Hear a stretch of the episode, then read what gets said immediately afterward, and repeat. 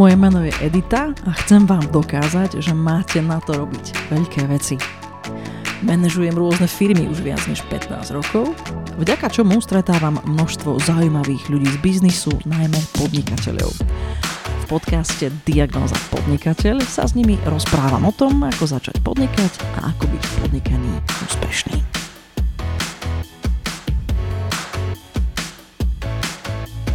Mojím dnešným hostom je Katarína Šimková. Katka je majiteľkou a výkonnou riaditeľkou prvej obchodnej agentúry na Slovensku Deal Factory, ktorá pomáha firmám zvyšovať obchodné výsledky a rásť. Založila tiež startup Stafino, dvakrát bola zaradená v rebríčku Forbes 30 po 30, vyhrala Startup Awards a stala tiež pri zrode tanečnej komunity Bounce Checks. Dnes sa porozprávame o jej osobnom biznis príbehu a tiež o tom, ako robiť obchod profesionálne a úspešne, ale hlavne s radosťou. Katka, vítaj. Ďakujem pekne, ahojte. Som veľmi rada, že si prišla. A teším sa na túto tému. Ja som dlhšie rozmýšľala o tom, že koho zavolám k tejto téme, ktorá sa týka robenia obchodu a, a, a obchodovania a, a proste biznis. A mala som ťa v hľadačiku už dlhšie, ale potom sme sa videli fyzicky na jednej akcii a tam sa spustila vlastne tá dohoda, že sem prídeš, takže super, ďakujem veľmi pekne. No ale než sa pustíme do diskusie, ja zvyknem hneď tak naprvu dať takú svoju prvú otázku a ty si posluchač uh, môjho podcastu, takže to aj vieš. Takže prosím ťa zvoleja.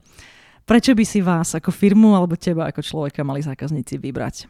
V prvom rade ešte raz vďaka za pozvanie. Podľa mňa rozprávať o salese a obchodovaní je veľmi dôležité, takže vďaka, že si na to mala očko. Uh, prečo by si nás mali vybrať? Tak uh, sales nás baví, chceme ho robiť, je to naša vášeň a robíme ho so srdcom. Máme skvelý tým obchodných zástupcov, ktorých prenajímame našim klientom a zároveň uh, máme skúsenosti s robením uh, procesov, vieme nastavovať obchodné stratégie, vieme učiť ľudí, ako si sales užívať, ako ho mať radi. Takže hlavne kvôli tomu. Rozumiem. No ja sa budem pýtať ďalej, lebo mňa to zaujíma, ako sa toto dá externalizovať, aj keď mám nejaké skúsenosti, ale myslím, že to teda by mohlo zaujímať aj tých, eh, tých poslucháčov. No ale tento podcast je vystavaný tak, že máme nejakú odbornú tému a to dneska teda bude sales, robenie biznisu a vôbec ako obchodovať, ale tá druhá, tá veľmi dôležitá tiež je vlastne osobný príbeh toho, kto sa tu nachádza a ty teda podnikáš a nie celkom uh, krátko Takže rada by som začala najprv trošičku otázkami týkajúcimi sa toho osobného príbehu. Prosím ťa, ty si vedela od malička, že budeš podnikať? Nevedela som to hneď, nebolo to také, že určite chcem byť podnikateľ jedného dňa, ale cítila som, že ma baví robiť niečo inak. Že vždy som skúšala nejaké iné cesty. Snažila som sa nejakým spôsobom si vždy nájsť brigádu alebo bavilo ma zarobiť si svoje vlastné peniaze a nejakým spôsobom mať potom kontrolu nad nimi a rozhodnúť sa, že čo s nimi urobím. Takže to ma bavilo už v detstve. Ako mala si pamätám, že sme predávali kytičky na ulici a snažili sme sa nejako ako deti si zarobiť peniaze. A nebolo to preto, že by sme nejak extrémne museli, ale veľmi sme chceli. Chceli sme vytvoriť nejakú hodnotu a niekomu ju dať a zažiť ten pocit, že o ňu má niekto záujem. Toto ma veľmi bavilo už od mala. A zároveň e, ma bavil šport a hrávala som basketbal a už v basketbale v tom týme som cítila, že som nejakým spôsobom bola lídrom, aj keď takým detským. A, snažila som sa, aby ten náš tým bol úspešný. Ja som teda z Ružomberka, hrávali sme, teda boli sme, že tie ružomberské žabky známe a veľmi sme chceli byť úspešné, veľmi nám to išlo a ja som sa veľmi snažila byť dobrá a zároveň aj ťahať tých ľudí a ten náš tým, aby, aby sme vyhrávali. Takže asi, na, asi ma niečo predurčovalo, ale nebolo to tak, že som si vravela ako dieťa alebo mladšia, že chcem jedného dňa podnikať. Rozumiem. No a ako sa vyvíjal ten príbeh? Lebo jedna vec je, že takoto nejaká asi danosť tam bola a druhá vec je, že nejak si k tomu dospela. Ty si najprv robila obchodníčku, ak, ak, ak mám dobré informácie. Jasné, ja som popri škole hneď začala pracovať, teda ako som vravela, že mňa to veľmi bavilo, takže keď som prišla do Bratislavy na vysokú školu, tak som si našla hneď prácu, že ešte som tu ani nebola, už som mala životopisy na profesie a tak ďalej. A začala som pracovať v KPMG, čo bolo pre mňa absolútne úžasné. Bola som strašne šťastná, že môžem robiť v takej firme a bola to pre mňa extrémna skúsenosť. No a potom som akoby hľadala iné cesty, snažila som sa nájsť niečo akčne, akčnejšie, niečo, kde môžem sa viac prejaviť a podobne. A vždy mi to inklinovalo nejak obchodovaniu. No a neskôr v podstate som založila ten startup Stafino, kde mojou úlohou bolo hlavne získavanie zákazníkov a, a rast. A, a tam som začala vidieť, že, že ma to baví, že, že je to práca, ktorá môže mať zmysel, že tam mám veľké nadšenie, že, že chodím neskoro domov alebo robím to aj v noci, pretože som mala ten zápal a tam som sa v tom obchode najviac našla. Vtedy som vedela, že obchod je to, čo ma baví a že to chcem robiť dlhodobo. Bavíme sa o B2B obchode alebo vôbec o obchode? Veľmi dobrá otázka. Sú to dve rozdielne témy, ale mňa baví aj ten, aj ten. Uh-huh. Uh, Deal Factory robíme hlavne v B2B a pomáhame pri obchodovaní v B2B. Ale môj manžel má marketingovú agentúru, kde v podstate sa venujú hlavne akoby získavaniu klientov v B2C, teda na čo je aj marketing vhodný. Uh-huh. A uh, tam ako keby vidím a baví ma aj to sledovať to, ako to robia oni a prepájať tie dva svety. Ja možno ešte teraz si uvedomujem, medzi poslucháčmi podcastu sú aj študenti alebo ľudia, ktorí proste sú z iných úplne segmentov. Tak ja len pre istotu B2B znamená firma voči firme, klientami sú iné firmy a B2C znamená business to customer, čiže uh, firma voči tomu end userovi, tomu klientovi, treba teda, ja neviem, uh, bežnému obyvateľovi na e-shope a podobne. Tak len pre istotu toto vysvetlenie. No dobre, no tak, uh, ale ty stále hovoríš, že založila si Stafin a tak ďalej, ale ako sa teda z takej vášnivej selsáčky stane podnikateľka?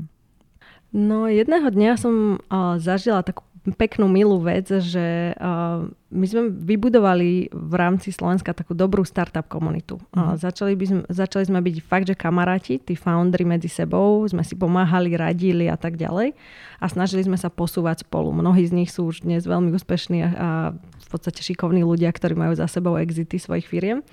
No a oni vtedy uh, videla som, že mali skvelé nápady, ale nevedeli ich dostať ku svojim zákazníkom. Mm-hmm. Boli to väčšinou technológovia alebo kodery alebo akokoľvek si ich nazveme, ale teda skôr produktovo zameraní a veľmi múdri, šikovní ľudia. A ja som videla to, že oni síce majú skvelý produkt a talent, ale nevedia ho dostať k zákazníkom. Nevedia ho ani odkomunikovať. Nevedia povedať tie benefity, že prečo by ho zákazníci mali používať.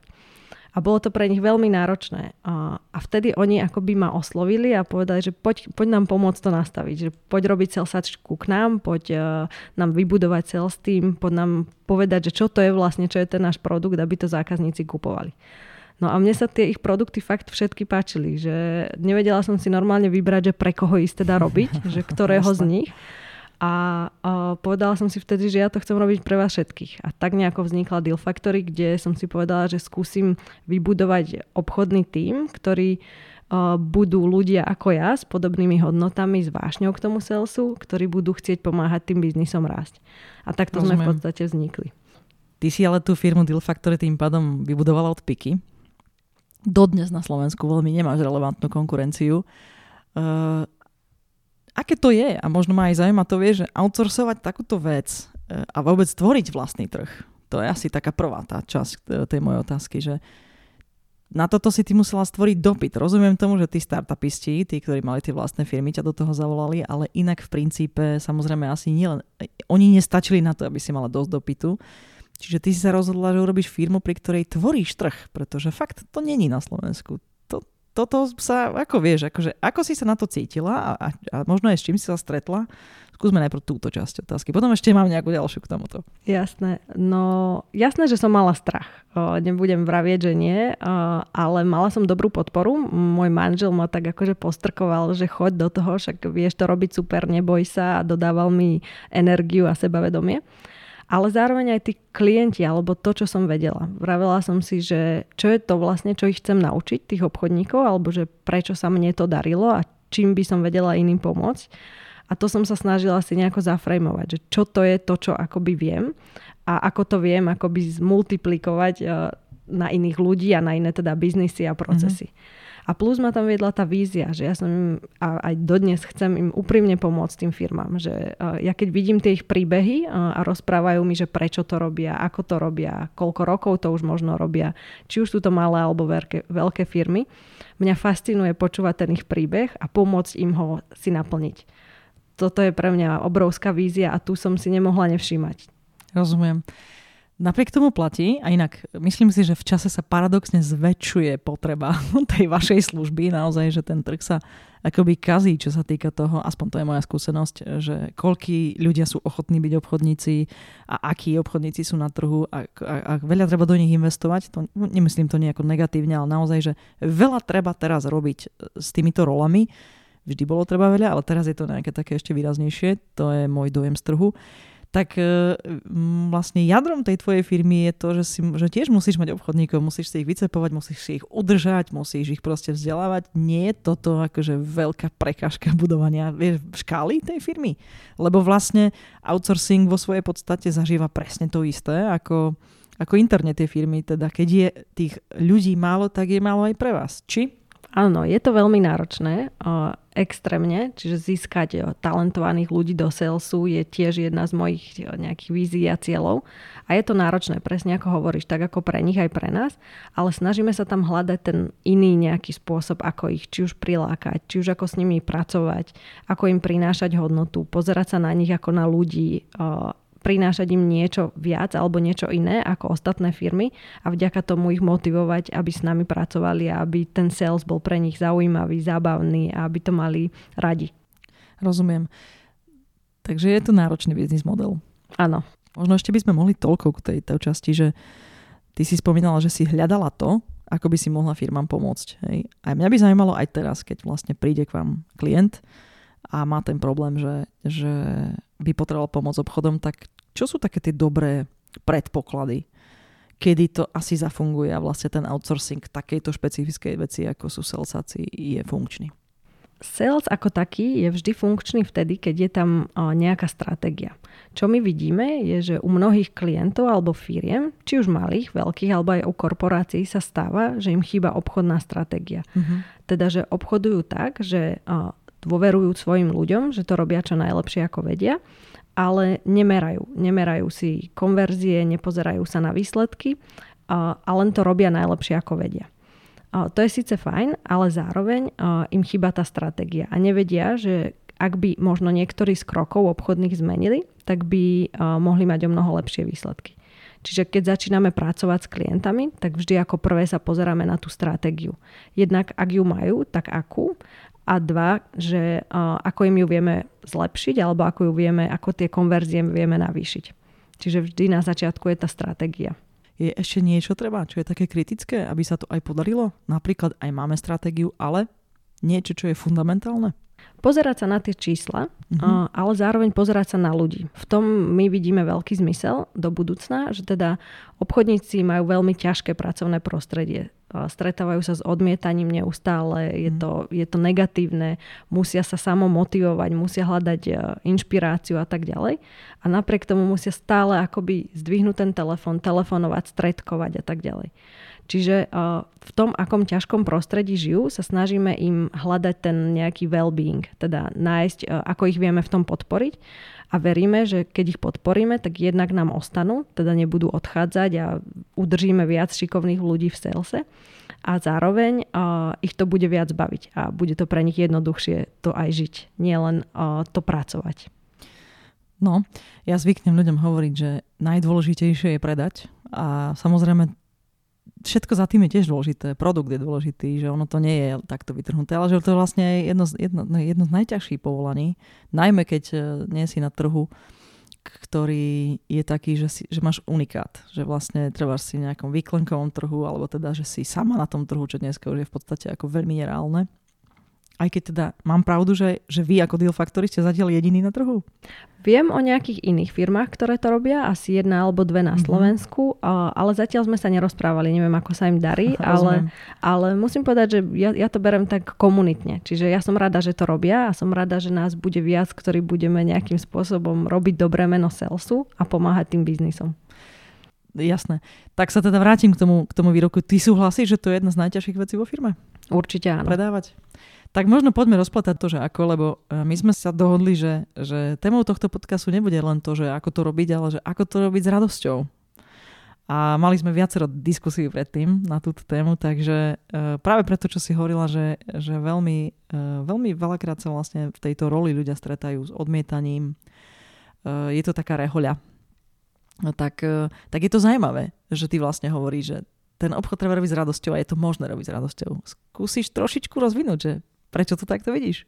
Áno, veľa sa zamýšľame nad tým, že čo je to, alebo v akých prípadoch si ľudia vyberajú ťažkú prácu, alebo čokoľvek ťažké robiť v živote. Prečo niekto ide bežať maratón, keď môže ležať doma a pozerať Netflix, je to pre neho o mnoho jednoduchšie a tak ďalej. Hmm. A zistili sme, že je to vtedy, e, alebo sme schopní ako ľudia to robiť vtedy, keď máme nejaký vyšší cieľ, ktorý si ale musíme zadať sami nie je veľmi možné, keď nám to dá niekto iný a teda tá externá motivácia veľmi často nefunguje. Čiže dôležitá je tá interná motivácia. A na tú sa veľmi pozeráme u tých obchodníkov, že teda čo ich motivuje a čo ich robí spokojnými. Možno by sme mohli povedať prakticky, čo to znamená, lebo tak teda obchodníci sú zvyčajne nastavení na to, že majú nejaký fix a majú nejaký variabil. A teraz sa som tohto mechanizmu s rôznymi ďalšími rovinami, treba s nejakými benefitmi, a potom plánom, ktorý majú splniť, tak sa nejak verí, že toto je ten konštrukt, ktorý, ktorý funguje. Tak e, funguje? Áno, určite áno. U nás to funguje tiež tak, že pracujeme na fix a provízie a tie výsledky sú veľmi dôležité. Nerada by som bola, aby to vyzeralo, že nám na výsledkoch nezáleží. Naopak, my sa veľmi pozeráme na výsledky, ale veríme, že vlastne tie výsledky dosiahneme tým, že udržíme tých obchodníkov dlhšie a dáme im nejaký zmysel. Takže, takže v tomto ako keby my veríme a v tomto pracujeme. Ja to spomínam aj preto, lebo by som bola nerada, aby to vlastne vyznelo tak, že akoby toto je nedôležité. Ja to pocitujem tak, že toto je vlastne kritické a že, to, že to meranie toho výsledku a toho výkonu je, je, je ako fundament toho, aby to fungovalo. No ale zrejme tam sú aj nejaké ďalšie faktory, keď hovoríš o motivácii, ktorá musí byť vnútorná a tak ďalej, tak, ehm, tak, tak čo s tým? Ako sa toto dá vlastne uchopiť? O, hovoríme o tom vyššom cieli, čiže vždy musí ten obchodník chápať, čo predáva a prečo. Rozumie tomu, tomu bigger picture, že nielen, že ja tu mám niečo predať, ale rozumieť, že prečo tomu robíme a veriť tomu. Čiže čo najviac tých obchodníkov zapájať do tých procesov. Aby neboli len oni niektorí, že my sme tu vytvorili produkt a vy choďte a predávajte ho, ale aby boli zapojení, že tvorte s nami ten produkt, povedzte, aká bola spätná väzba z trhu, mm-hmm. na čo vám klienti najviac počúvajú, kedy, čo neradi hovoríte, ako sa cítite, keď voláte a spýtajú sa vás nepríjemnú otázku, ktorá to je. Čiže pozerať sa na to, že ako im pomôcť. Častokrát sa nám stáva v týme, že obchodník povie, že ja už neviem, čo mám urobiť. Že poradte mi, čo mám urobiť. Lebo ja vidím, že crm mi ukazuje, že som oslovil 100 firiem a obvolal z toho 80 a dvaja sa chcú stretnúť. Ale čo môžem urobiť preto, aby som mal lepšie výsledky? A veľmi sa na toto pozeráme, že ako zvyšovať tie obchodné výsledky, či už u nás, alebo v tých sales týmoch. Toto je podcast pre malé a stredné firmy, aj keď teda kde kto nás počúva, ale e, ja skúsim trošku tak akoby tú otázku smerovať práve do, do, do takýchto akože začínajúcich biznisov. Predstav si, že hovoríme o začínajúcej firme, možno má pár uh, zamestnancov, uh, zaujímavý produkt, povedzme, že to všetko ostatné okolo je dobré, majiteľ má v hlave tú víziu, stratégiu, uh, spomínala si crm Hej, to je, možno by sme to tiež mohli vysvetliť, že to je Customer Relationship Management Software, čiže v zásade software, kde sa zachytávajú E, všetky obchodné príležitosti a kopu ďalších vecí, aby, aby boli dáta, mm-hmm. aby, sa, aby teda to riadenie bolo na dátach.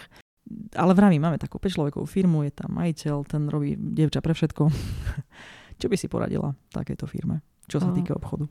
Začať predávať hneď. To častokrát vidím aj u klientov, ktorí k nám prichádzajú, čo občas sú takéto maličké firmy a hovoria, že my ešte rok budeme developovať a potom až budeme mať ten perfektný produkt, ktorý bude pripravený na predaj.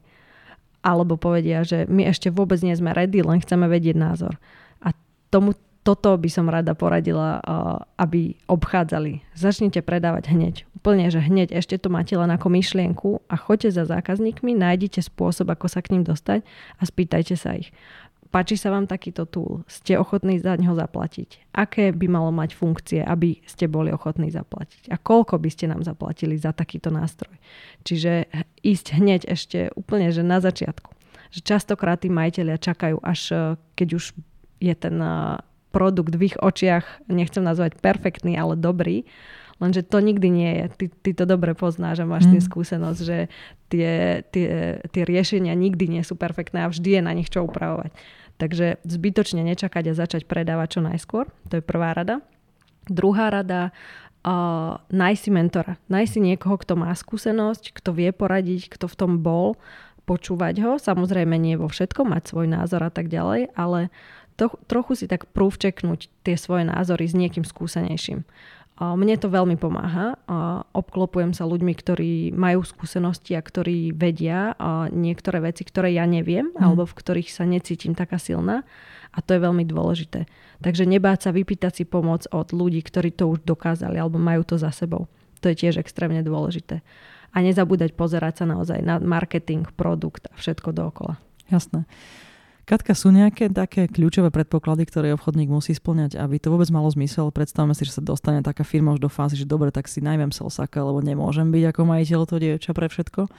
Tak sú nejaké kľúčové predpoklady ne, obchodníka, ktorý teda, ktoré, ktoré sú dôležité, pretože bez toho to môže ťažko fungovať? Ja som zastanca toho, že každý sa dokáže naučiť čokoľvek, čo chce. Potrebuje len nejakú teóriu a počet opakovaní. Mm. Ale o, Dobrý obchodník by mal vedieť počúvať. Častokrát sa hovorí, že musí byť výrečný a tak ďalej. Samozrejme, komunikačné schopnosti sú veľmi dôležité, ale v dnešnom svete je to už skôr o tom vedieť počúvať s empatiou a vedieť pochopiť problém toho zákazníka. Lebo častokrát, hlavne v technických riešeniach sa stáva, že ten, ten kupujúci ani nevie, že má daný problém a že vlastne ja mám pre neho riešenie. Čiže ak vie obchodník uh, vycítiť, čo je problém a pýtať sa správne otázky a, zistiť jeho problém a nafitovať mu to riešenie, ktoré predáva na ten jeho problém, tak je to veľmi veľká výhoda. Čiže toto je podľa mňa najdôležitejšie, čiže vedieť, počúvať, pýtať sa otázky, ale zároveň na sebe makať. Uh, neustále hľadať zdroje nových informácií, skúšať. Čítala som teraz mnohé knihy o tom, aká dôležitá je vytrvalosť u obchodníkov. Mm. Čiže neprestávať, aj keď je zlý deň, ísť ďalej, uh, nebáť sa odmietnúť a pracovať s tým a tak. Ja naozaj zvyknem hovoriť vo firme, že sales je rehoľa.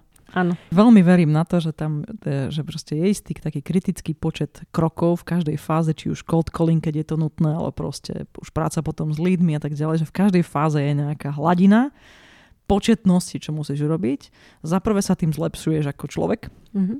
Čiže čím viac máš rutinu, my sme v podstate veľmi jednoduchí ako ľudia. Normálne bazálne neuroveda hovorí, že na to, aby sa niečo zafixovalo, tak potrebuješ nejaký počet opakovaní. Čiže tým vlastne zlepšuješ seba a okrem toho teda, že keď keď, keď to takto robíš, tak ona štatistika v salese funguje. A pokiaľ fakt nie je niečo veľmi pokazané na tom produkte, ale proste, že trh nie je akoby nejako už krvavý cenovo a podobne, takže to proste funguje. Tak e, je sales rehoľa? Áno, je, ale je to proces, ktorý do, treba dodržiavať. Čiže treba tam tú vytrvalosť dookola a stále a neprestávať, ale zároveň je nádherný. A ja by som veľmi rada pozvala všetkých eh, aj študentov a mladých ľudí, aby skúsili prácu v salese. Na začiatok kariéry, pre mňa aj naďalej, ako vidíte, ja robím sales dodnes, eh, je sales skvelý. Viete sa naučiť počúvať zákazníkov, získať skúsenosti s komunikáciou s ľuďmi. Eh, pre budúcnosť, ak chcete podnikať a chcete si vyskúšať, ako získavať zákazníkov, vyskúšajte si to u niekoho iného. Vyskúšajte, choďte, pýtajte sa, predávajte. A podľa mňa je to skill, ktorý do života potrebujeme každý. Či už predávame sami seba v manželstve alebo v iných vzťahoch. To vyznelo asi tak horšie. Nie, ale... Nie, to tak je. Podľa teda... mňa každý predávame sám seba. Tak. Veľmi často, veľakrát počas dňa. Presne. Čiže musíme vedieť odprezentovať tú svoju ideu tak, aby bola kúpiteľná a to je v akomkoľvek vzťahu, či chceme pozvať niekoho na drink, alebo či chceme uh, dceru presvedčiť, aby sme už išli z uh, detského ihriska domov. áno, áno, áno. Ešte chvíľočku ostaňme pri tých predpokladoch, tak e, mohli by sme si tak povedať, že čo tak človek musí zrejme mať v sebe, lebo to je nejaká danosť alebo nejaký charakter a čo je to, čo sa dá naučiť? Často to prirovnávam k športu. športovci sú pre nás skvelí, lebo vedia prehrávať, ale ísť ďalej. Čiže psychologicky ich to nedemotivuje, že prehral som, tak už nejdem toto robiť. Čiže musia to byť takí tí akční hráči, ktorí vedia mm. proste oprášiť kolená, vstať a ísť ďalej ľudia, ktorí sú výreční, teda vedia komunikovať. A vždy sú to úplne že hamblivé typy, povedala by som, že skôr extroverti. A dobrého salesaka si všimnete. Keď vojde do miestnosti, nejakým spôsobom si ho všimnete. A akým, to už je tá jeho esencia, jeho salesu, ale buď vie povedať zaujímavú vec, alebo proste strhne jeho energia, alebo čokoľvek, ale jednoducho všimnete si ho. Ale môže byť aj ticho. Dnes to nie je o tom, že selsak musí byť zabávač alebo podobne. O, poznám skvelých selsakov, ktorí sú skôr tichí, vedia počúvať, vedia sa pýtať a sú zase skvelí v tom svojom. Takže určite akoby tie hlavné vlastnosti mať tú chuť a ten drive a to nadšenie, vedieť sa zapáliť pre, pre niekoho iného lebo to sa to častokrát obchodník musí vedieť urobiť. Že teda predávam niekoho produkt a viem sa zapáliť pre to, čo je na ňom skvelé a ten zápal odovzdá tomu klientovi. A vtedy to funguje. Takže vedieť sa ako keby chytiť za vec, mať e, ťah na bránu, hm. to je veľmi dôležité. Ale ostatné vrajím, dajú sa veci všetky naučiť. Dá sa naučiť telefonovať, dá sa naučiť stretávať sa, robiť dobré dema, argumentovať, komunikovať, kriticky myslieť. Akože väčšina vecí sa dá naučiť. So salesom je spojený neúspech. Samozrejme, úspech to je ten najväčší motivátor. To je ako...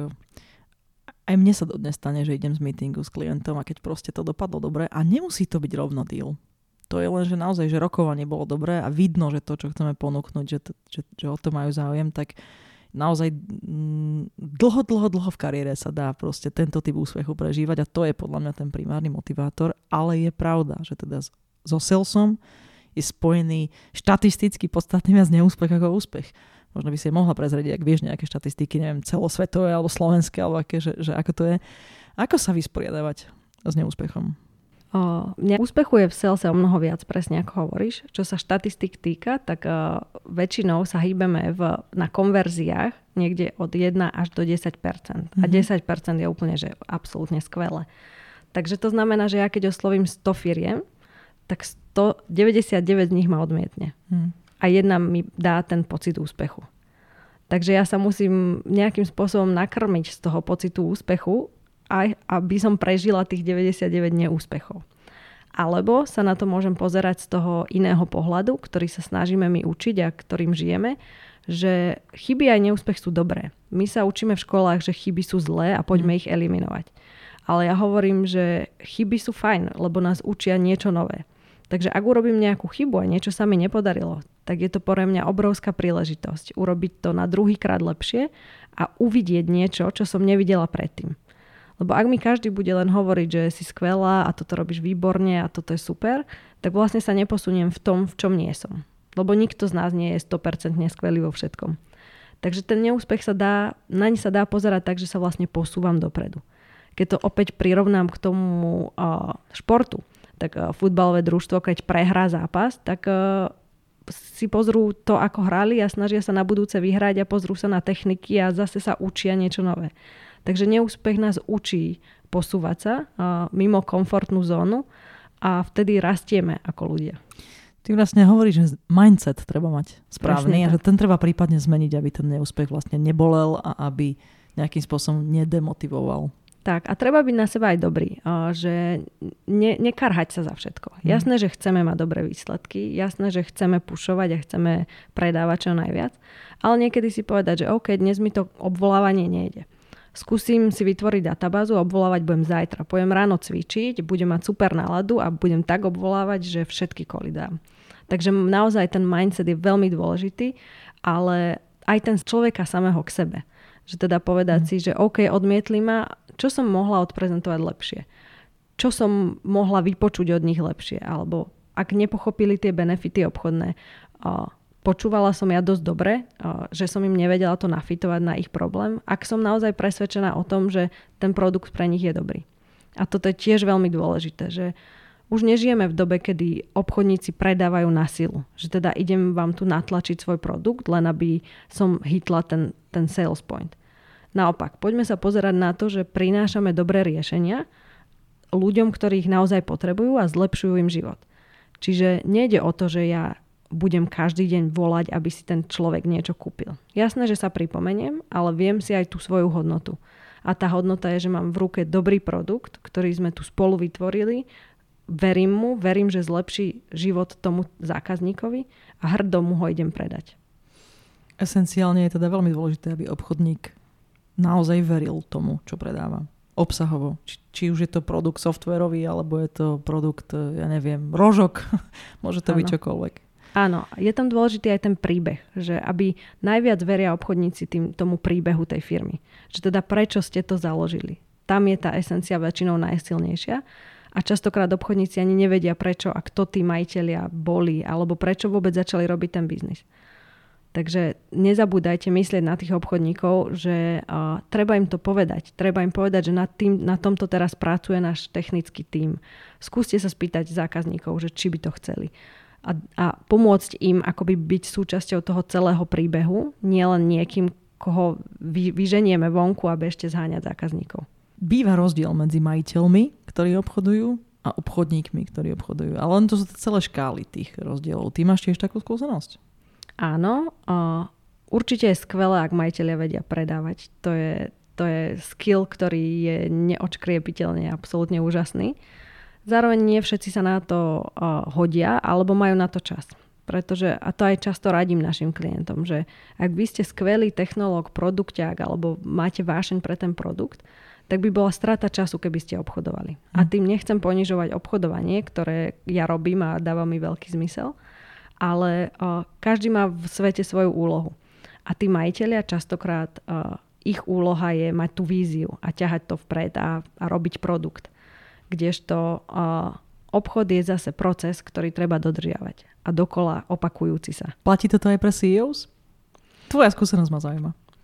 Mm, ako kde? Každá firma je iná, ale zažila som uh, človeka, ktorý sa zo dňa na deň stal CEO firmy technologickej, ktorá, ktoré, v ktorej bol síce founder a bol tam od začiatku, ale proste okolnosti to spravili tak, že, že musel prebrať túto pozíciu. A, a bol to technický typ, teda vývojár a ujal sa tej pozície absolútne úžasne a všetci sme čumeli, že ako skvele sa začal predávať a predával uh, na medzinárodných trhoch v Londýne a chodil tam a seloval a bol absolútne úžasný. Neviem si predstaviť, že by ktokoľvek iný dokázal ten produkt tak úžasne predať ako on, ale je to skôr výnimka. Jasné. Čo by si aj poradila teda tým majiteľom, keď je to tak, že oni sami sa zreflektujú a si povedia, OK, ja som nie úplne ako dobrý selsák, skúsiť to napriek tomu aspoň pre tú skúsenosť, alebo radšej sa sústrediť na to, že toto sú moje sily a nájdem si niekoho, kto naozaj bude dobre predávať? Záleží v akej fáze, aká veľká alebo malá firma, ale uh, určite je dobré, nech si to ten, uh, ten CEO vyskúša aby videl, aby cítil tú konverziu, aby počul aj toho zákazníka. Je fajn napríklad aj ísť s obchodníkom, keď už ho človek má a vypočuť si tie názory ľudí, že nestráca ten kontakt so zákazníkom ale zároveň podporovať toho obchodníka. Že teda tráviť čas hlavne s ním. Lebo on je akoby váš hlas, ktorý hovorí vašu víziu za vás. Ak obchodník ne- necíti vašu víziu, lebo ju má niekde na papieri napísaný a videl vás raz za rok, tak je to pre neho veľmi ťažké tú, tú vášeň v sebe živiť a posúvať ju ďalej.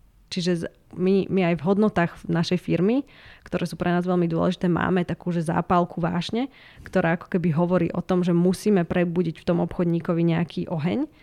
A, a to ma teraz napadlo, že teda ak ten CEO chce, aby ten oheň, ktorý z neho ide, bol komunikovaný ďalej, tak musí ho dostať na toho obchodníka, čo znamená stráviť s ním nejaký čas a aby ho on potom vedel dobre prenášať ďalej na tých zákazníkov. Tá zápalka vášne je krásne. To som nikdy nepočula, je to výborné. Áno, e, to je oheň, ktorý musí horieť a asi ho treba aj prikladať. Áno, Určite áno, to je veľmi dobre hovoríš, že určite ho treba živiť. Samozrejme, e, jeden z našich e, kolegov povedal, že musíme si dávať pozor, aby nás zase nespálil, že musíme ten oheň aj nejako držať, akoby, aby tam bolo aj to rácio, aby samozrejme nás to nie, že kontrolovaný oheň, aby to bol ale je to dôležité pre tých obchodníkov, ale aj pre tých klientov.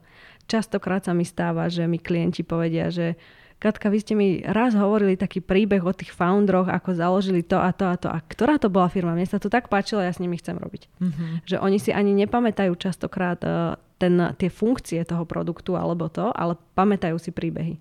Čiže uh, musíme pomôcť obchodníkom tie príbehy tvoriť a, a dať im ich. Jasné. Spomínali sme B2B a B2C. Skúsime ešte si povedať, čo sa týka obchodovania, že aký tam je nejaký principiálny rozdiel? Uh, rozdielov je veľa, teda, ale povedala by som, čo majú spoločné a opäť je to, že musí tam byť ten vyšší zmysel, že, mm-hmm. že čo predávam a prečo pre toho obchodníka.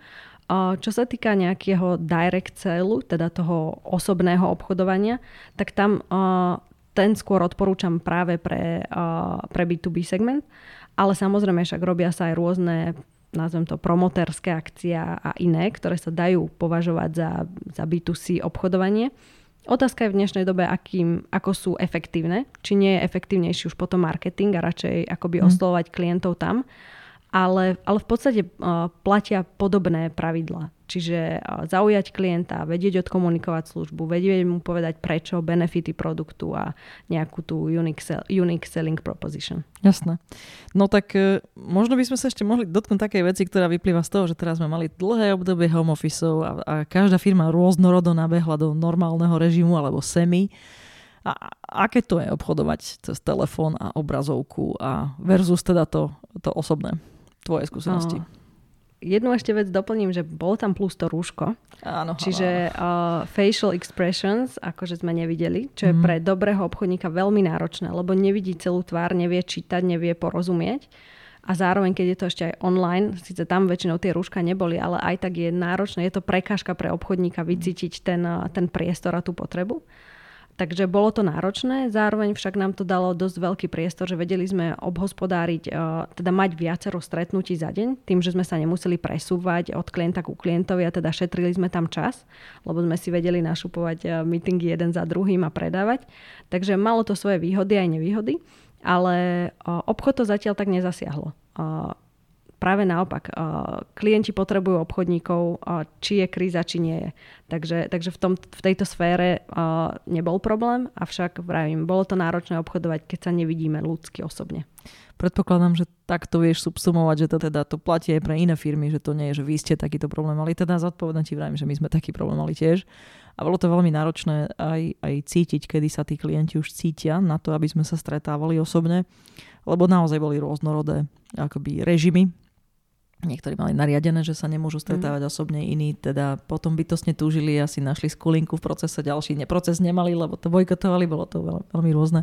Aj vy ste to mali takto? Áno, o, bolo aj náročné sa vrátiť, lebo mm. už sme si na to nejako zvykli. My sme väčšinou mali skoro celý čas home office a teda ľudia pracovali z domu. O, ale a opäť v tom salese, keď, e, keď je niečo náročné, tak e, v podstate ľudia radi trávia čas spolu. To znamená, že sa spolu motivujú ako tým a, a toto im chýbalo. Chýbali im tie krátke smoltovky na kavičke alebo pri obede alebo mm. niekde, kde zrazu uh, bolo vidieť, že tí ľudia sú samozrejme aj uh, súkromní ľudia alebo ľudia, ktorí majú svoje aj iné životy. A tie nevždy sú ideálne, nevždy hrajú podľa toho, ako by si možno človek prial.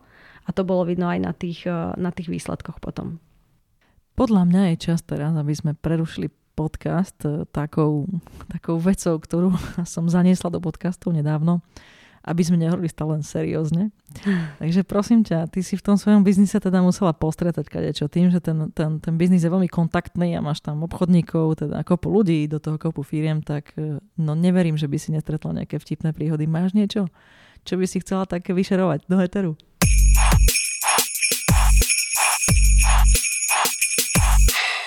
Vtipné, vtipné boli moje začiatky. Ja som hrozne chcela robiť eh, v startupoch a v technológiách, ale akože nevedela som o nich veľmi veľa toho. Nebola som nejak technicky vzdelaná a tak. A zároveň som vždy bola taká, že chcela som, aby to moje slovo akoby bolo dôležité alebo bolo uh, brané do úvahy v miestnosti.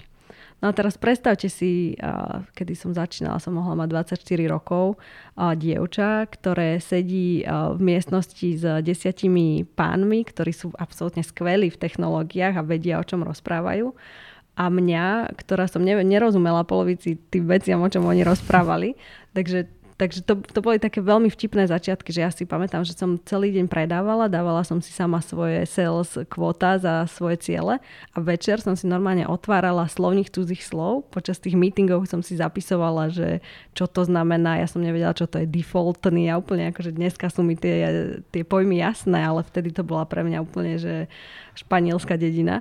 A po nociach som si študovala, že čo to teda znamená, aby som na druhý meeting už vedela tie teda pojmy použiť. A to som sa cítila tak hrdo na seba, že už som vedela, o čo ide.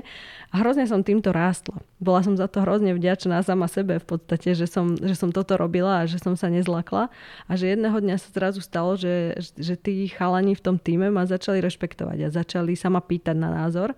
Dovtedy to bolo také, že ja keď som niečo povedala, tak hneď mi traja skočili do reči, lebo asi, asi sa im to zdalo, že ich to zdržuje alebo podobne. Ale, ale bolo to vtipné, lebo keď si na to spomeniem, tak, eh, tak to bolo veľmi milé a s chalami máme dodnes skvelý vzťah. Díky ti. Inak ja mám podobný príbeh. Eh, musím ti povedať teda, že ja som, ja som ekonom vzdelaním a zriadenie podnikov som vyštudovala, ale vždy ma to aj lákalo.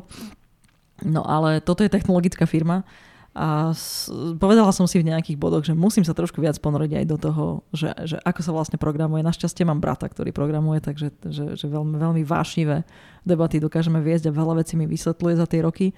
Tak už myslím, že už to, už to nie je také zlé ako, ako, ako na ten úvodno, ale uh, pamätám sa na jednu situáciu veľmi presne, keď som volala s jedným našim chalanom, lebo sa mi nezdalo, že že nejaký tým vyriešil tú situáciu tak, že vlastne nie je možná virtualizácia. To je taký pojem v našom, v našom biznise. A mne to ne- nedalo. Niečo mi nesedelo, si hovorím, toto nebude tak, že u toho klienta sa nedá virtualizácia. A v noci som si kompletne naštudovala proste, že ako sa v Oracle virtualizuje. A položila som pár akože takých pichľavých otázok. Hovorím, počúvaj, Rado sa volal chlanisko, že ja vôbec nerozumiem tomu, ale mne sa zdá, že toto už ja už ja nie som schopná zopakovať to, lebo však vtedy som to potrebovala a videla som, že vtedy proste fakt akože prebe, prebehlo to celé a hovorí, že počúvaj, ale to je akože celkom insight. Hovorím, že no jasné, ale povedz mi, že jak to je. A to veľmi tak akože zlomilo tú situáciu. A zvirtualizovali sme, by the way, toho Čo samozrejme nie je teda moja zásluha, tým to nechcem povedať, ale, ale poznám toto, čo hovorí, že niekedy je, niekedy je veľmi dôležité si tak akože naštudovať, aby človek mal tie pojmy, aby trochu rozumel tej štruktúre toho uvažovania, tej druhej role a potom sa, potom sa dá dobre posunúť. Tak vidím, že to funguje aj, aj, aj v selse. Hej, hej, funguje určite a vravím, akože niektoré tie diskusie a komunikácie keď e, je žena sama za stolom mm. s mužmi, ktorí sú skúsení a e, vedia, o čom hovoria, vedia byť náročné, ale zase by som rada podporila ženy, že nebojte sa, rozprávajte, speak up, ale samozrejme naštudujte si veci, buďte silné a potom viete byť akoby relevantným partnerom a tí muži vás príjmu. Tak si mi vlastne nadhodila takú jednu vec, ktorú sme sa dohodli, že tiež si skúsime vydebatiť v podcaste je nejaký rozdiel medzi mužmi a ženami, čo sa týka obchodovania? Z môjho pohľadu nie je. Uh, sú, vedia byť dobrí aj jedni, aj druhý. Je to fakt o tom človeku samotnom, že teda ako k tomu pristupuje, ako sa vzdeláva, ako sa snaží, aké má nejaké predispozície, ale hlavne čo pre seba robí a ako sa vzdeláva. To je, ja, ja som veľký fanúšik vzdelávania nejakého procesu, takže podľa mňa akoby každý dokáže, čo chce ale musí tomu venovať čas a energiu, ten drive. Jasné. Ešte sa chvíľku povenujeme tomu, že mám nejakú malú firmu, uh, treba som sa už aj rozhodol, že buď nemám čas, ale proste nie som na to úplne najlepší ako majiteľ, uh, chcem si vybudovať dobrého obchodníka. Skúsme tak veľmi placať to tak jednoduché, že čo mám robiť? A potom, čo mám robiť s tým obchodníkom, až ho dobre nájdem. Mm-hmm. O, hľadať obchodníka je ťažké extrémne. Takže, takže nezláknite sa toho, že keď eh, vyhodíte si nejaké CVčko alebo nejakú ponuku, teda, že hľadáte obchodníka, že sa vám uh, nikto neozve, alebo jeden človek, ktorý nemá žiadnu skúsenosť. Takže ak, ak máte malú firmu a chcete len začať, Pozrite sa po nejakom kamarátovi, známom, bratrancovi, niekom v okolí, koho máte, kto si myslíte, že vie komunikovať. Môže to byť úplne juniorný človek, ktorý máte pocit, že keď ho pošlete, že choď tam a tam, tak pôjde a nebude sa hambiť. Tak toto je prvý ako keby predpoklad preto, že by to mohol byť začiatok dobrého obchodníka. Skúste sa s ním o tom porozprávať, presvedčiť ho. Ideálne, ak by mohol mať nejaké podiely vo firme, pretože vtedy tam ako keby je tá interesovanosť úplne najvyššia. A, a, a skúste ísť s ním. Ukážte mu, ako to môže predávať. Naučte ho, že čo je to, čo predávate. A skúste spoločne vymyslieť, že čo, je, čo by mohla byť tá obchodná veta, teda ten unique value proposition, aké sú benefity tej služby alebo produktu vytvorte si jednoduchú obchodnú stratégiu. Ono to znie tak, eh, tak vznešenie, že obchodná stratégia, ale to môže byť iba jednoduché, na papier napísané kroky, že čo ideme hmm. robiť. Že teda vytvoríme kontakt, zavoláme mu, pošleme mu e-mail, dohodneme stretnutie a robíme follow-upovanie. A toto ideme vyskúšať. A skúste to, merajte výsledky, eh, čítajte knihy, vzdelávajte sa v selse, ale hlavne choďte do terénu A pozerajte sa na to, že kde sa necítite úplne dobre. Ak hovoríme už o obchodníkovi ako takom. Že čo vás stresuje, kde, kde je to nejaký divný pocit. To, to sú všetko vlastne signály, že kde je to miesto, na ktorom potrebujete zapracovať. Kde vychádzate z komfortnej zóny, čiže kde je to wow, super, tu sa môžem niečo naučiť. Jasné. Hovorila si veľakrát o meraní. Čo by sa malo merať? Mali by sa merať, my to voláme, že konverzie, a teda tie vzťahy medzi, medzi rôznymi, volá sa to, že stageami alebo štádiami toho daného obchodu. Čiže keď to úplne sa pokúsim zjednodušiť, je, že ak na začiatku procesu sa dohodneme, že oslovíme 100 firiem, tak poďme si odmerať, že z tých 100 firiem, koľko z nich nám odpovedalo na mail, koľko z nich nám hneď povedalo, že nie – koľko z nich uh, povedali, že možno, ale neskôr. A na čo odpovedali? Ozvali sa, keď sme im poslali mail, alebo až keď sme im zavolali, čo hovorili na stretnutí. Čiže tie konverzie medzi, medzi týmito vzťahmi treba merať a treba porovnávať a pozerať sa na ne, že ako ich vieme zlepšovať. Uh, merať ich treba i hneď, aj keď je to úplne že malý biznis, lebo vieme vďaka tomu povedať, že aha, tu je nejaké číslo, akékoľvek bude, či dobré, či zlé, ale keď máme číslo, vieme ho nejako zlepšovať alebo zhoršovať. Čiže, čiže vieme testovať obchodnú stratégiu a vieme dať iný typ mailu, vieme iné niečo povedať do telefónu a odmerať, že či klienti na to lepšie zareagovali. Dobre, meriame.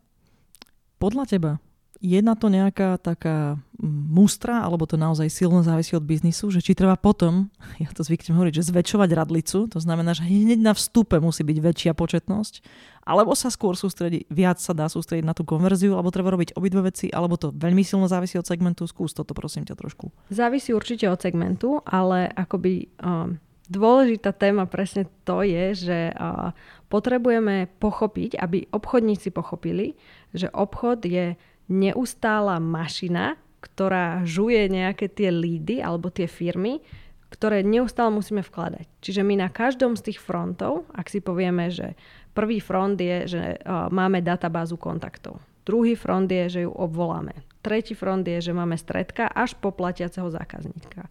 Takže my potrebujeme neustále pracovať na celom fronte. Čiže ak ja mám na konci cieľ, že chcem mať 10 stretnutí mesačne, vymyslela som si ho, tak musím vedieť, že na 10 stretnutí mám konverziu takú a takú a teda potrebujem dávať do tej mašiny 100 firiem mesačne, aby som na budúci mesiac mala 10 stretnutí. Čiže brať to ako väčší obrázok alebo, alebo ako celok, do ktorého ja musím nalievať neustále. Že nemôžem sa zamerať len na jednu tú, na jednu tú fázu obchodnú väčšie firmy už majú také problémy, že potom v podstate sme uh, už vo fáze, že zákazník prikývol, ale posledná fáza býva celkom dlhá uh, zmluvné konanie, to nazvime. Na toto máš nejaké techniky alebo nejaké typy? O, tak tam sú ako, akoby také, také známe, že urgencie rôzne, že teda o, vieme ich posunúť tým, že ak podpíšeme zmluvu dovtedy a dovtedy, alebo ak si kúpite, objednáte, tak dostanete nejakú zľavu známe last minute dovolenkové v podstate, alebo akékoľvek iné urgencie, že teda v našom prípade napríklad, že čaká na vás náš dobrý obchodník, ktorého mám voľného len do tohto mesiaca a podobne. Čiže nejakým spôsobom dať zákazníkovi pocítiť, že ak to neurobi čím skôr, tak niečo stratí. Ale veľmi, uh, veľmi ľudský, že, že nie sme zástancami tých násilných technik, ale, ale opäť, že tam ide o ten mindset toho, že my sme tu partnerom. A keď som partner, tak ti ponúkam niečo, čo je pre teba dobré. A teda ak ty budeš posúvať tú zmluvu, že teda podpíšeš ju neskôr, tak strácaš vlastne tento mesiac zase to, čo nemáš, keď nás nepoužívaš. Takže vysvetľovať to, že prečo predávam ten produkt a čo to pre teba znamená. Ako veľmi dáva zmysel dávať nejaké plány obchodníkom? Dobrá otázka, určite sú dôležité. My sa nad tým teraz veľa zamýšľame, že, že ako plánovať tak, aby to bolo dobre. Častokrát sa deje to, že tie plány sú tvorené v korporáciách alebo väčších firmách nejako z minulosti hmm. a zároveň akoby zvyšované, lebo sa očakáva, že teda ten obchodník bude mať vyššie a vyššie plány a tak. Je to téma, ktorá je teraz otázna, že veľa sa o nej diskutuje, že či to robí takto alebo inak ja veľmi verím tomu, že ten obchodník by si mal sám dávať svoje plány. Mm-hmm. Samozrejme so svojím manažerom, že nemôžem si povedať, že môj plán je jedno stredko za mesiac.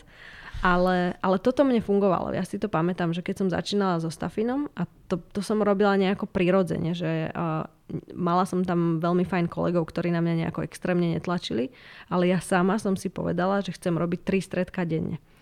A to znamenalo, že vlastne, keď bolo, ja neviem, 20 pracovných dní, že ja som mala 60 stretnutí denne. Teda mesačne, pardon. A akože z toho musel byť biznis. A, a aj bol. A, ale ja neviem, kde som prišla na tie tri stretnutia denne. Jasné. Ale keby mi ich možno povedal kolega alebo nejaký šéf, tak by som povedala, že no to určite to nedám. Alebo by, som, by to bolo možno málo, hej? že možno by som dala aj 5, keby som chcela. Čiže je tam podľa mňa veľmi dôležitá tá vnútorná motivácia toho obchodníka, ale aj s realitou. A zároveň, keď ja som si ten, dala ten cieľ, že chcem tie tri stredka denne, tak som vedela, že ak chcem tri stredka denne a viem, že z desiatich firiem sa mi podarí jedno, tak ja musím osloviť si ešte týždeň dopredu tie ostatné firmy, aby som mala s kým sa stretnúť. Jasné. Tak možno ešte chvíľočku rozoberajme tie ďalšie také procesy. E, a, a často sa vraciaš k tomu, že, že tá vnútorná motivácia toho obchodníka je dôležitá. A ja sa zase vraciam k tomu, že hovorí, že ten biznis treba robiť s radosťou a že sa, to sa dá.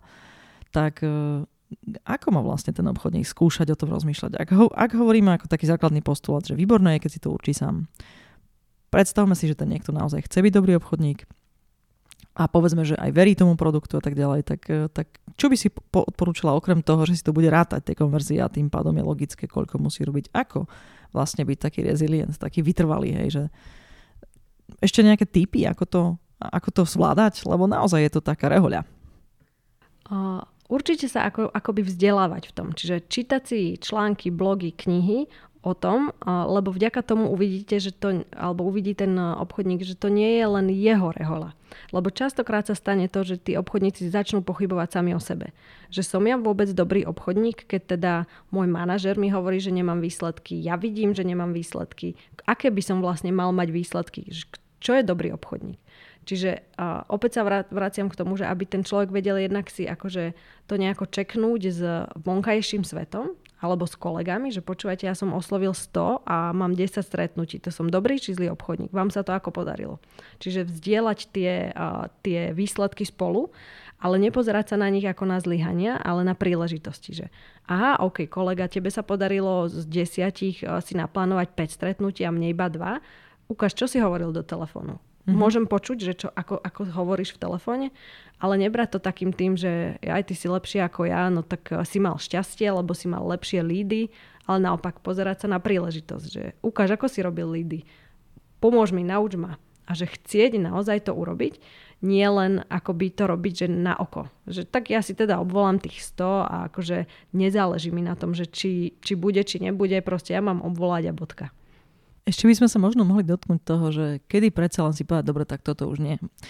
Ja mám takú skúsenosť, teda, že obchodníci relatívne veľa fluktujú po firmách a, a prikyvuješ mi tak, že asi, asi tú skúsenosť máš tiež.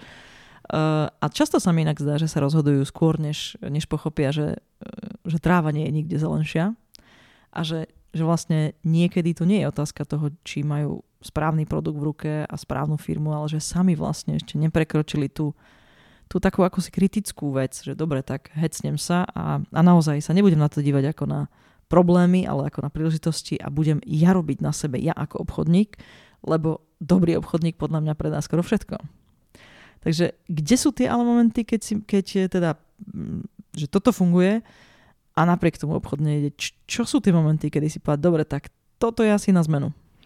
My sa veľa pozeráme na tie hodnoty. Preto sme si ich aj určili a povedali si, že čo áno a čo nie. Čiže vidieť, že či ten obchodník porušuje nejaké hodnoty tej firmy a teda v podstate ten, ten príbeh tej firmy, lebo tie hodnoty sú veľkou súčasťou. Takže ak porušuje akékoľvek hodnoty, napríklad klamanie alebo čokoľvek je hodnota tej firmy, tak vlastne musí ísť preč. Takže v tomto sme neoblomní, ale zároveň, keď vidíme, že dlhodobo nenosí výsledky a nič s tým nechce urobiť. Uh-huh. Ak vidím, že tu, tu nenosí výsledky, ale vidím, že sa snaží a že chce, že študuje, že oslovil navyše, že, že proste naozaj chce, tak, sa, tak je podľa mňa povinnosťou mňa ako manažera mu pomôcť a nájsť ten spôsob. Uh, alebo povedať, že v čom je dobrý, v čom nie uh, a tam ho podporiť. Takže takýmto spôsobom to my vyhodnocujeme.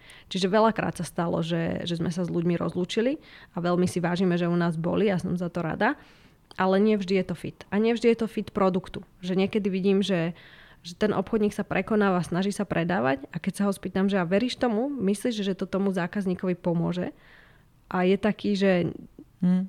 že so, so, tak viem, že to je proste nie je cesta. Jasné. Ja som sa zabudla spýtať jednu otázku a fakt ma zaujíma, ako to vidíš. Čiže ty veríš na to, že existujú farmári a huntery? Vysvetlím, kto nepočul. Ľudia, ktorí sa skôr starajú existujúcich zákazníkov a kultivujú tak, že dostanú zákazníkov do ruky a treba sa starať ďalej o tie vzťahy. A potom ľudia, ktorí hlavne zháňajú nových zákazníkov. Ty veríš na to, že existuje takéto členenie? Áno, určite existuje. Ale zároveň nie som si istá, či je dobré, či zlé. Mm. Lebo Určite je dôležité vo firmách robiť obidve. Mnohé firmy spadajú do toho, že robia len tú starostlivosť o existujúcich zákazníkov a ten upsell pre nich, čo je podľa mňa veľká škoda, ale môže to byť biznis model. Že teda ak nechceme rásť, chceme len akože byť v takejto veľkosti, pracovať s našimi zákazníkmi a upsellovať im nejaké iné produkty. Ale ak chceme rásť, tak bez toho sa to nedá, aby sme akvizovali nových zákazníkov a oslovovali. Takže, takže určite sú obidve dôležité. Určite treba robiť obidve, ak chce firma rásť a žiť dlhodobo. A uh, neviem, či je dobre to v týmoch rozdielovať. Hm. Nie, nie som si istá, poviem pravdu. Ja mám tiež takéto akože skúsenosti. Aj také, aj také. Um, ono je to totiž to tak, že ten zákazník, on, uh, firmy nie sú rozdelené na to, že tak ja som teraz vo fáze, že už ma máte a teraz už ma len udržujte, alebo vôbec, vôbec som o vás v živote nepočula, teraz proste táto moja potreba je nová, unikátna, že vlastne život nie je taký, vieš, že, že aj u existujúceho zákazníka môžeš robiť úplne nový biznis, úplne nový a mm. treba ho naozaj akvírovať a potom je tam naozaj nejaký absolvový proces a súčasne platí, že aj ľudia podľa mňa že tie základné veci, ktoré obchodník robí, sú vlastne rovnaké, akurát um, ako tá technika je trochu odlišná, alebo ten proces môže byť odlišný, ale v princípe treba porozumieť potrebe správny čas, správne ju sformulovať, uistiť sa, že to riešenie teda je, fituje a, a predať ho. To je jedno, či to je ďalších end userov nejakého softveru, ktorý už, už majú, alebo je to úplne nová funkcionalita, alebo úplne nová služba, nemusí to byť vôbec akože len priamo. Takže ja, ja tiež mám taký v zásade zmetočný pohľad na to. Naša skúsenosť je, že, že, že sú typológie a že teda, keď je farmár typologicky, že mu to lepšie ide, tak to treba tak 80 na 20, a na oplátku zase ten istý princíp, hej, že keď je, keď je zase hunter, tak zase 80 hunting, ale, ale že tam treba nechať ten priestor, lebo príležitosť je a proste keď sa ten, ten obchodník nachádza u klienta, tak, tak by to hlavne mal zobchodovať. Hej, hlavne by mal tak. počuť tú potrebu a pokúsiť sa ju naplniť. Presne tak. tak. Takú skúsenosť máme my. No, tak e, rozobrali sme to správa zľava. Myslíš, že by sme to mohli tak zaramcovať? E, a tá otázka vlastne znie, že dá sa z obchodu tešiť? Dá, určite. Ja by som dopriala každému, aby cítil tú radosť obchodu, čo cítime my v Deal Factory. A ten pocit, keď sa podarí nášmu, záka- nášmu zákazníkovi zohnať klienta, ten je na nezaplatenie. Ten by som dopriala všetkým. Tak e, aj keď nie je taký rúžový ten svet, verím, že aspoň trošku sme vlastne rozdali rady a že, že možno sme uh, niekomu pomohli, aby si buď vystával vlastného obchodníka, alebo sám ako obchodník, aby trošku uh, sa posunul a teda sa z toho obchodu bude tešiť. Katka, ja mám také, také záverečné otázky a tá prvá by bola, že aké ty máš plány a sny do budúcna, aj s firmou, aj s Deal Factory, prípadne nejaké iné, ale možno aj akože osobné. Tak začnem teda tými pracovnými.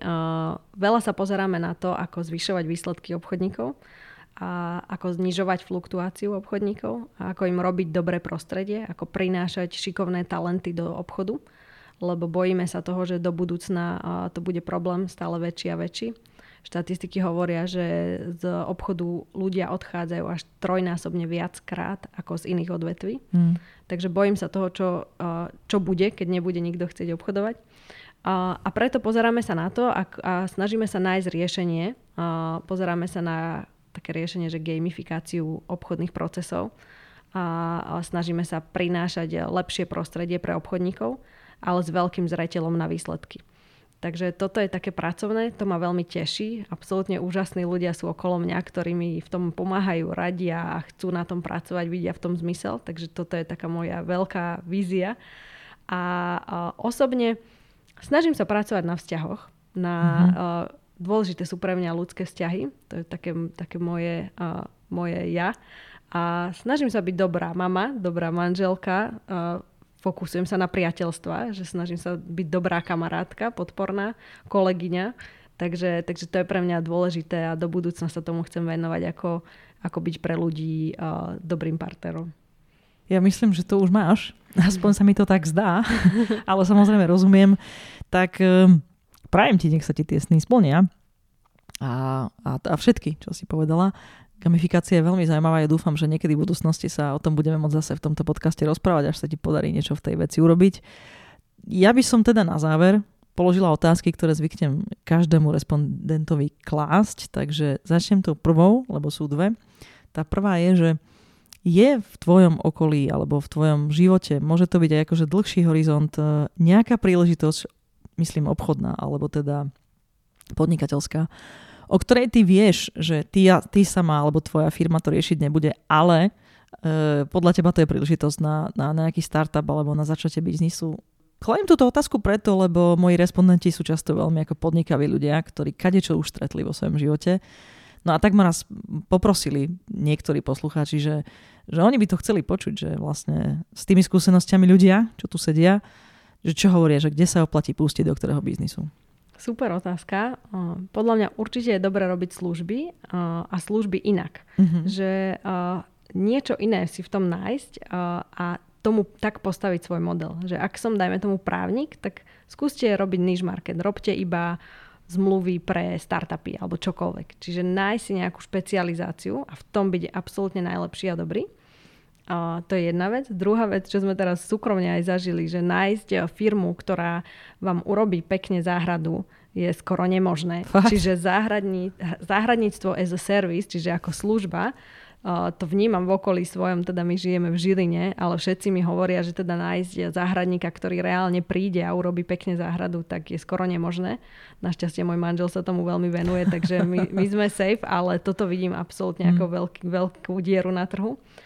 A, a zároveň a, počula som od známych, že zháňali rovnako tak bazén, a že nájsť firmu, ktorá vám urobí bazén, že normálne oslovili 10 firiem a, a všetky sú vybukované na celý rok dopredu. Takže šikovných bazénovačov alebo firmu, ktorá sa tomu venuje, určite budú mať čo robiť. Díky ti za tipy, všetky sú také rôznorodé, takže super. No tak teda, moja posledná otázka, ktorá by zaramcovala celú našu diskusiu. Keby si tak mala dať tri kľúčové rady budúcim alebo už aj existujúcim malým a stredným podnikateľom, aké by boli, a nemusia sa týkať len obchodovania, ale samozrejme mali sme tú tému e, salesu a a ako, ako obchod robiť s radosťou, tak môžu, tak úplne voľne. Tri kľúčové rady. Prvá taká moja, že predávajte hneď. Uh-huh. Úplne, že hneď. Druhá, nájdite si dobrý tým ľudí okolo seba a verte im. Dajte im tú dôveru a vybudujte si ten dobrý vzťah, aby ste mohli spolu robiť, lebo sám človek neurobí dieru do sveta, uh-huh. potrebuje na to ľudí.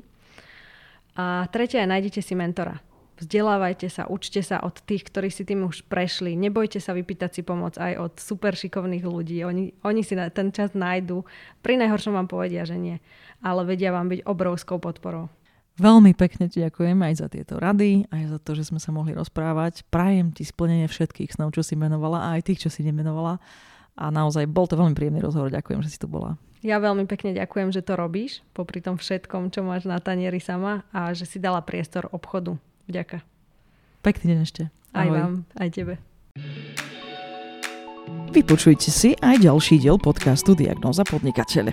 Môj host bude, ako obvykle, hovoriť o svojom podnikateľskom príbehu a dotkneme sa aj novej biznis témy, ktorá vás pri vašom vlastnom podnikaní môže zaujímať.